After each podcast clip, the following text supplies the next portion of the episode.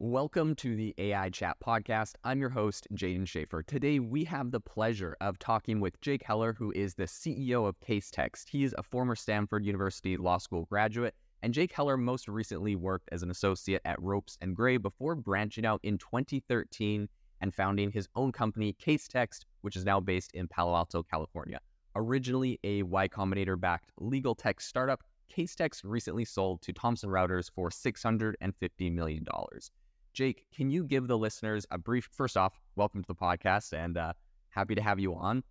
And can you give the listeners a brief overview of kind of Casetext and its mission in the legal profession?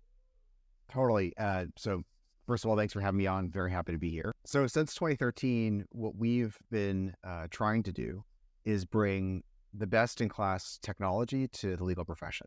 Um, we believe that when lawyers have great technology, uh, they are able to provide much better uh, less expensive um, and more high quality services to their clients. Not unlike the way that if you give a doctor access to better machinery like an MRI, they can uh, give better healthcare to their patients.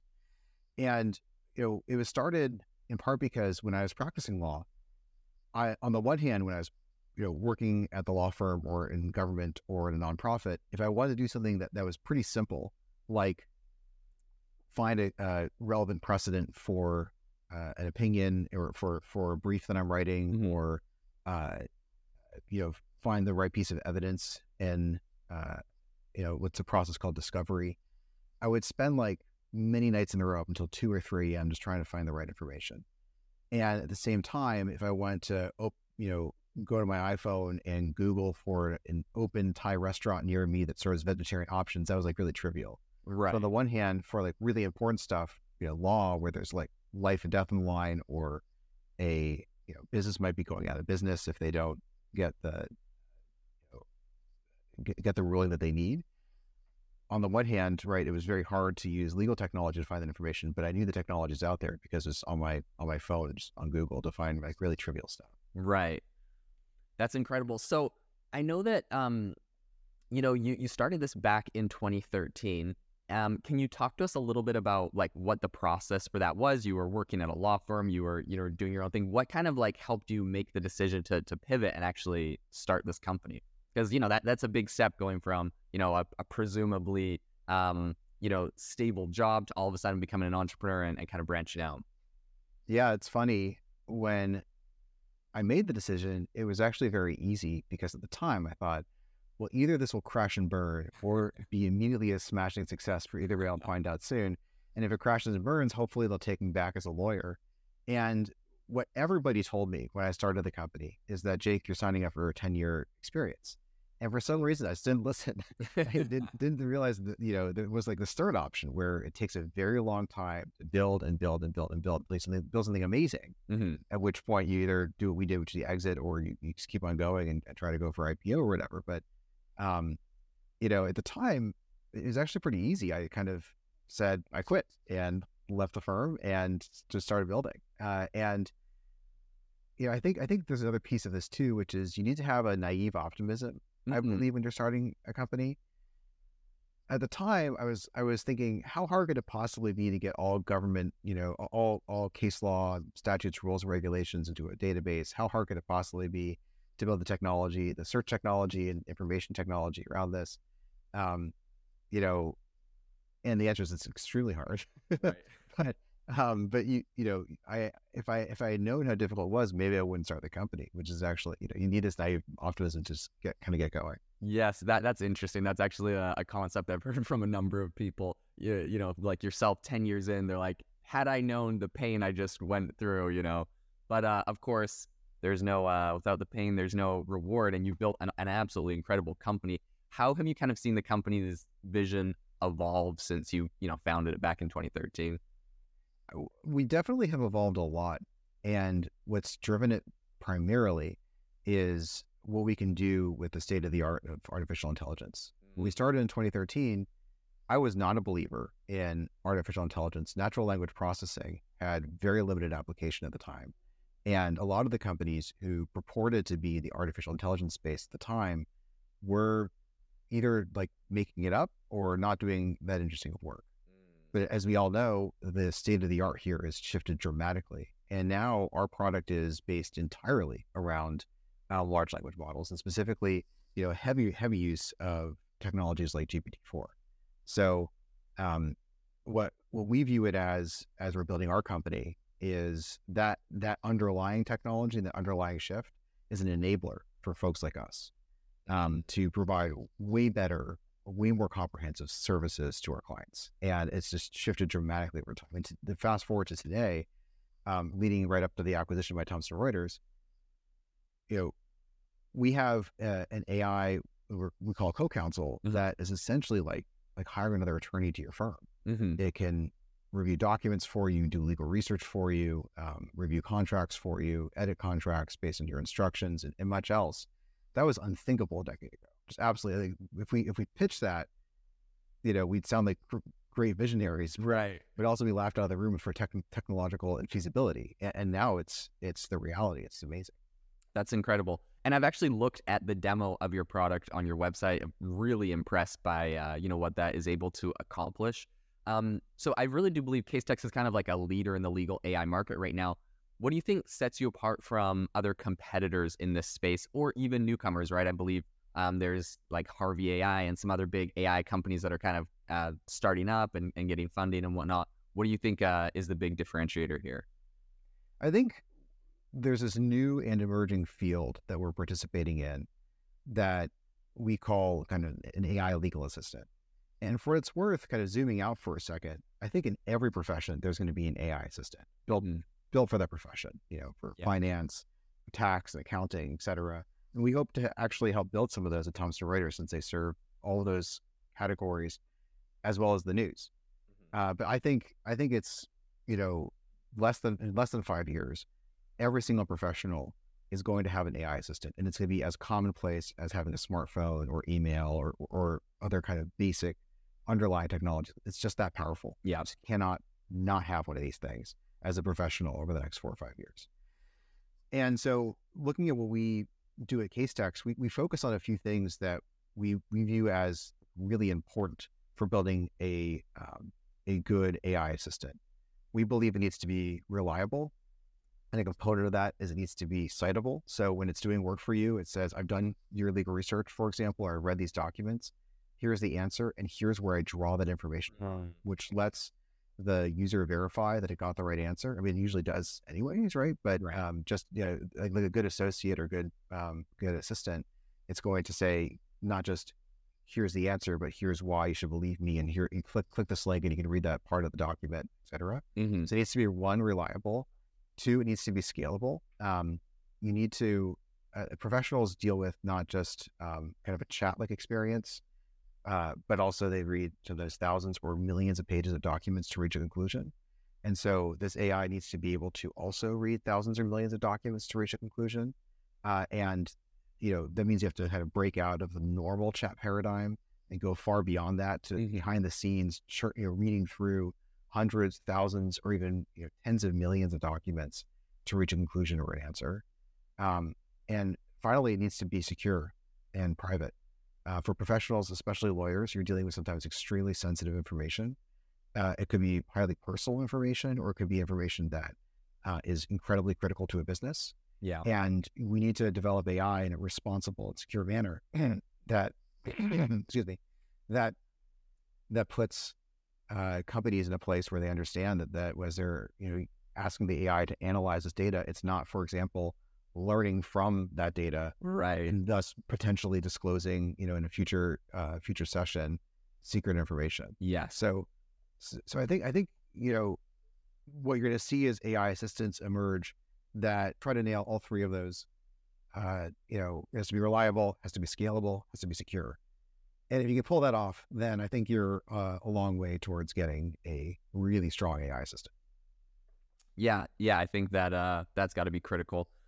Something that a lot of people have been, um, you know, obviously know about it. It's been in the news a lot, so I'd love to pick your brain on it. There was recently a case um, where essentially, you know, a lawyer used some, I think, believe ChatGPT or something, and it was with a lawsuit with an airline. Um, and in the course of that uh, case, it, you know, it cited some fake cases, and um, he got in big trouble. How does your platform, how does your co-counsel kind of um, you make sure that you're providing accurate, reliable information and avoid situations like that? It's a great question. So, so to that first point, that all AI assistants need to be reliable.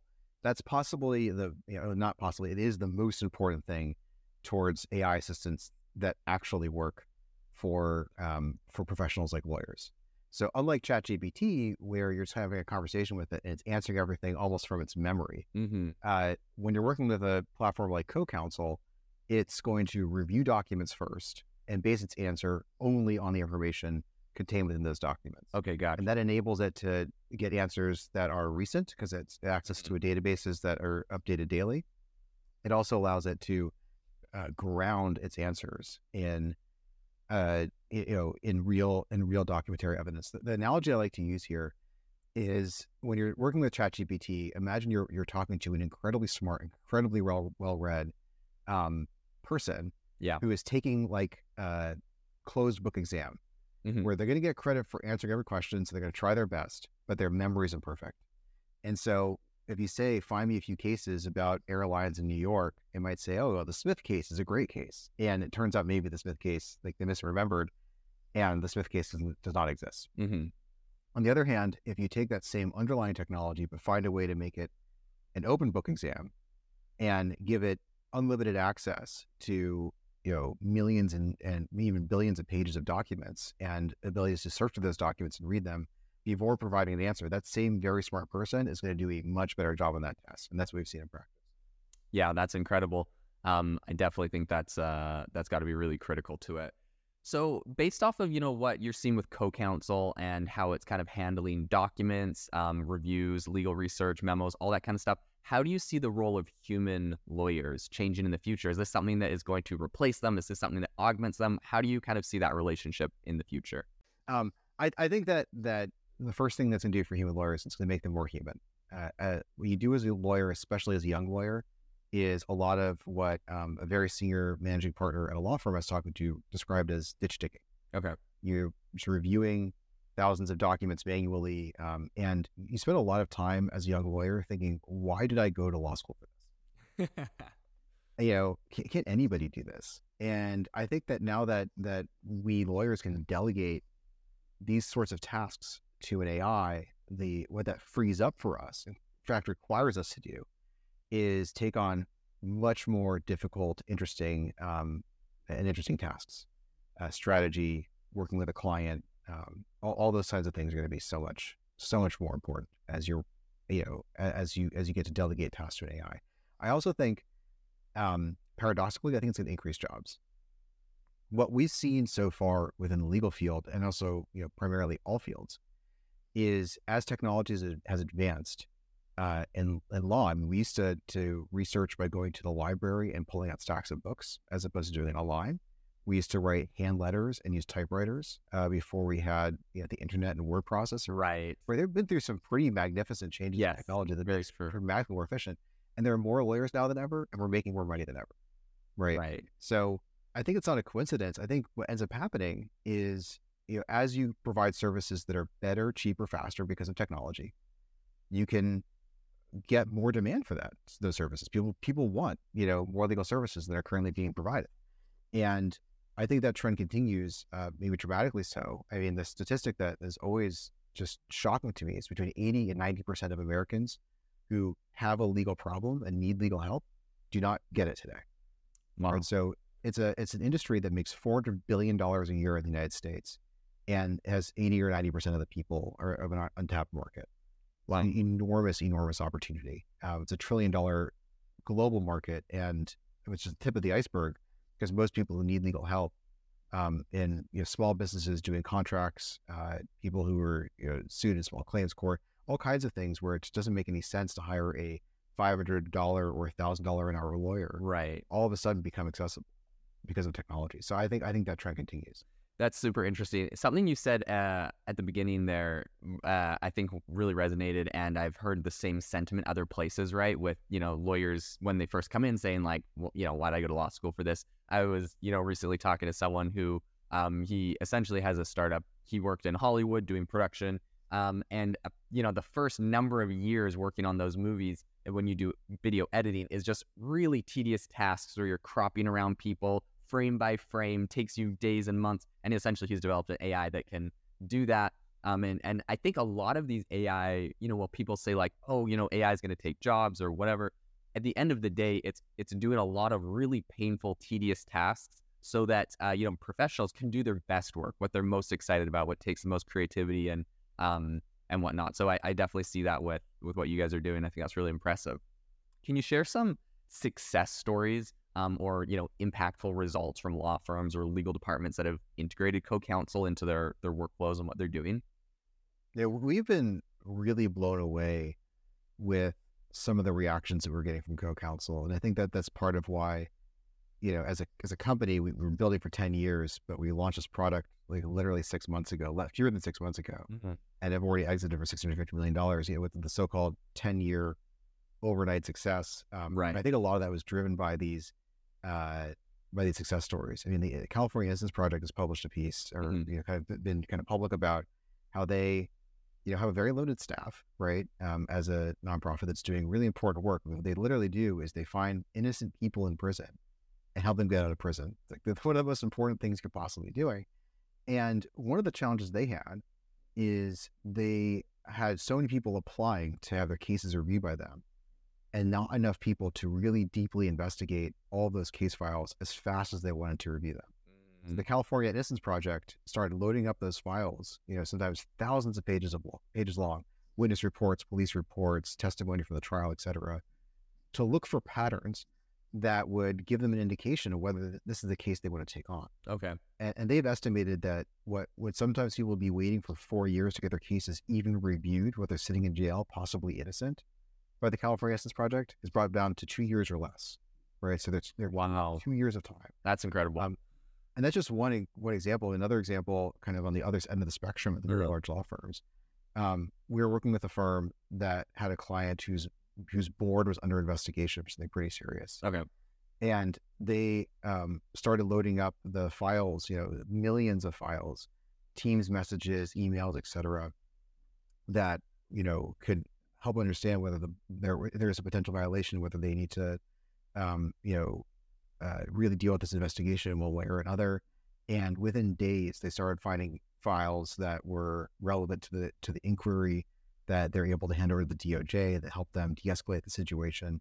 This process would otherwise take taken you know six to twelve months mm. of people hand reviewing document after document after document. And actually, that firm they're probably going to have the people review those documents anyways because mm-hmm. it's a no stone unturned, you know, be very careful about things, but they right. were able to get answers within days. And the client service there, that turnaround of, of being able to go back to the client and say, hey, we found the following, following documents that we believe are concerning. We're going to, um, you know, kind of strategize around this, et cetera.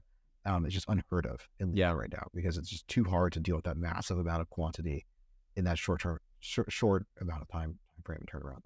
Yeah, that's incredible, and that that time definitely does make a make a difference in those cases.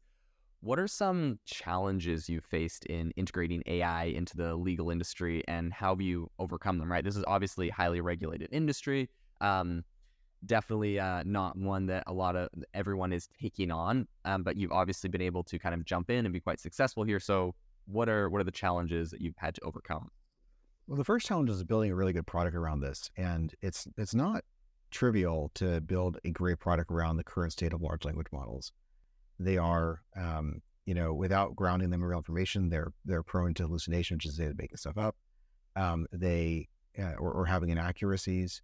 Uh, they are expensive. They have a limited what's what's called context window. They can only read a short amount of, of text at a time. A lot of the the early breakthroughs for us were based on the fact that we've been working with large language models for since their inception basically, so about the last five years and had a lot of um, institutional knowledge and uh, you know workflow built around all of that going into this latest wave with GPT-4 especially. Okay. Um, but it's still very, very, very challenging to build out right, the right tests, the right um, uh, safeguards, the right processes to get it, to engineer your way around what otherwise be extremely challenging um, issues with building products in the legal space with using large language models. And after overcoming that, um, in some ways the product's the easy part the next part is um, even after you've built something really incredible in a field like legal that is highly regulated, a bit conservative, uh, you have to really go above and beyond to reach your market and to help people understand the, the benefits and value here and to make sure that they don't, um, you know, to, to um, make sure they aren't as scared, you know, at least unnecessarily scared of this technology as they ought not to be. So it's a major education program, a major marketing program, a lot of effort around sales, um, a lot of effort around support and, and customer success. Uh, you know, all that needs to just be absolutely stellar when you're bringing a new product in a new category to market like this. Because um, without that, the, the kind of human side and the that the connection, I think people naturally will, especially in this field, naturally distrust and naturally you know, take their time, et cetera. And the way we view this is like that's a disservice to them. Mm-hmm. Uh, there's amazing technology right now that can help them with their practice and, and ultimately help their clients, whether it be get out of jail or get off death row or save their business or win a patent or what have you. And we view it as part of our mission to make sure that they they deeply understand and hear how this technology can be beneficial and and we go kind of above and beyond there. So we view that as, as part of our mission but it's it does not come uh, naturally or easy for them. So you need to to really help show them the path. Yeah, for sure. That makes a lot of sense. Um, I, I remember a little while ago you're you're talking a bit about the fact that uh, a lot of this is possible because of LLMs and kind of where this the industry is today and, and some of the incredible products you've recently launched. And you know, you're, you're mentioning that if you had uh, you know pitched that um, back at inception, people would have laughed at you like this was impossible. I'm curious what that looked like um, when you originally, you know, got this kicked off. Were you originally bootstrapped? Did you go raise funding? What was that pitch like? What were you What were you talking with, uh, you know, investors or, or people about back then at the inception? So we're definitely venture backed. Um, we started with YC and um, raised a seed round, a Series A, a Series B, and then finally a Series C before before exit.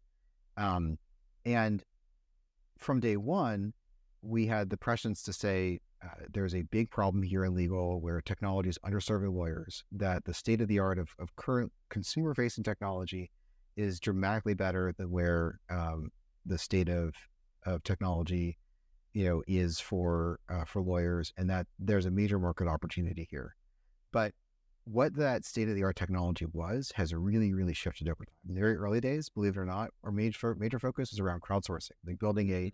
Stack Overflow or Wikipedia or Quora for law, um, because what we saw as a major hidden like kind of gap is the intelligence layer mm. that later AI would basically provide. Um, but we're we're looking to build something along those lines. And at the time, it kind of transport yourself ten years ago, those were you know the star companies, and those were that was the cutting edge technology. Um, you know, even like Yelp or GitHub, right? People, most of people's um, technological lives are based around input and information from other people.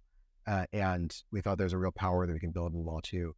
Uh, and to be honest, we didn't e- either that idea was not going to work in law ever, or we didn't execute on that, that okay. idea well. But either way, it was not what ended up being obviously the winning vision for us.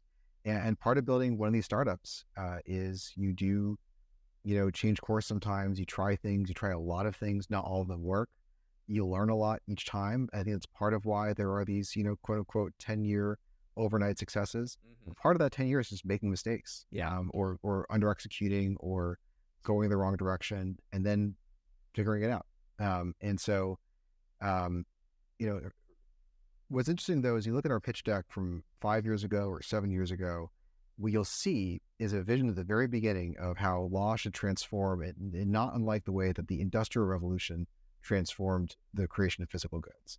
Um, right now, you know, what our decks would say then, as I was just looking at this, it's, fa- it's fascinating how, how little in some ways the pitch has changed. Okay. And the technology under it has changed really dramatically. What we'd say then is, uh, you know, law, law practice is bespoke, it's handcrafted, it's, um, it is uh, kind of manual, uh, and there are some benefits to that. You know, it feels kind of high end and high class, but it, there are also some major disadvantages. Um, just like, you know, back in the day before we had like Nike and Reebok, we had like shoe cobblers, right? Mm. And okay, well, if you like lived in a village with like one shoe cobbler, that's like all you're gonna get. Like right. that guy's good, you know, that gal's good, you get good shoes. If not, you know, and they're expensive and they um, you know, uh, or don't have kind of the quality benefits of, of automation. all kinds of issues with um, pre-industrial revolution, uh, you know, creation of physical goods. All those still apply to the provision of, of legal and other professional services. And so, from from a pretty early stage of our company, we're saying this needs to change. Technology can change it.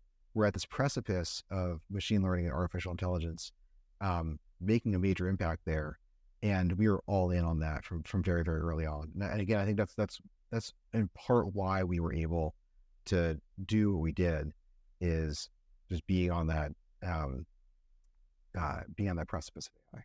That that's incredible, and you've done some incredible things from there. I know we got to wrap up, but as a final question, um, I would love to ask you where you see AI continuing to shape the legal industry uh, in the future. What are the new, you know, perhaps features you're looking at adding? Where you see this really going um, as we move forward from here? I think I think that the end state ideal platform for lawyers and other professionals is going to be an assistant that is in some ways like human in that you can converse with it, ask it to do tasks for you, et cetera. So it goes off and does tasks for you. And in some ways superhuman in that it will do those tasks at an incredibly high level of efficiency and effectiveness. And so we started that project with CoCounsel. But I think can go way, way, way further. Um, it's about doing more things for people, right? So it currently does about eight tasks: legal research, document review, reviewing contracts, etc. are, are among those tasks that can do for what we call co-counsel skills. Um, we intend to make co-counsel far more skilled, and it's just building in more and more capabilities of tasks that you can now delegate to your AI assistant. So that's thing one. The second thing is is constant iteration and investment in reliability. Um, we're already at an incredibly high place. Um, you know, we rank very favorably against the kind of manual way of doing things in terms of uh, in terms of reliability, but we can always get better.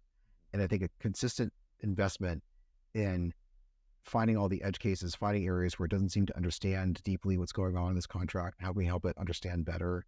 Um, help it understand better what's going on in cases. I think that's another like really really big investment. And then finally, I think it's about integrating. Like, like a good human assistant would be able to access my email, be able to access my files on my desktop, be able right. So I think it's about deep integrations with all my sources of data, information, billing information, et cetera, to make better decisions. And I think over the next three to five years or so, you're going to see these AI assistants become way more capable. Um, in legal, it's going to be able to do basically any task, whether it be making a timeline of all the events that happen in a case out of out of all just the raw documents from that case, or um, reviewing way more documents, or um, I mean, I guess right now we're in the millions, but do it faster, better, cheaper. Mm-hmm. Um, you know, whether it be um, put together kind of deep analyses of the opposing counsel and helping repair. Like, there's all so many things that we as human lawyers do. A lot of it is grunt work. A lot of it can be improved dramatically um, by the application of this technology, and I think that's that's the big next step. Um, and so, uh, so I think a lot of it is just an extension of this this kind of project that's already underway. And I think for its worth, I think we're out there early with law. I think that we are doing it, you know, I'm obviously biased when I say this because I love what we're doing. I think we're doing this better in some ways than almost any other profession. I think law mm-hmm. was almost a really great natural fit. Um, but I think you're gonna start seeing this pop up in medicine and in finance and tax, you know. And I think, um, I think it's all going to ex- expand along those ways: more skills and capabilities, more reliability, more integrations, um, and a, a, kind of an, increasingly easy interface into how you plug in and use these kind of technologies is, is the future that's so interesting, and I think uh, it's a very exciting future to to look forward to. It's going to democratize a lot of information for a lot of people. Um, Jake, thanks so much for coming on the show today and sharing your insights. Um, if people want to find you or try CoCounsel, where where do they go? You want to try CoCounsel. Go to casetext.com, and I am Jake at casetext.com. Always happy to get an email. So. Amazing. Thanks so much for coming on the show today. And for the listeners, thanks so much for listening to the AI Chat podcast. Make sure to rate us wherever you listen to your podcasts and have an amazing rest of your day.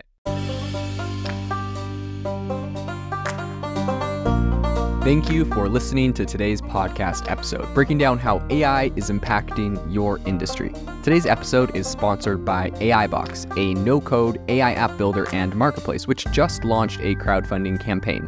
If you are interested in investing in a new AI startup, you can go to republic.com slash AI box. I'll leave a link in the show notes as well to learn more. The minimum investment is $150 and the maximum investment is 100,000. Until next time, have a fantastic day.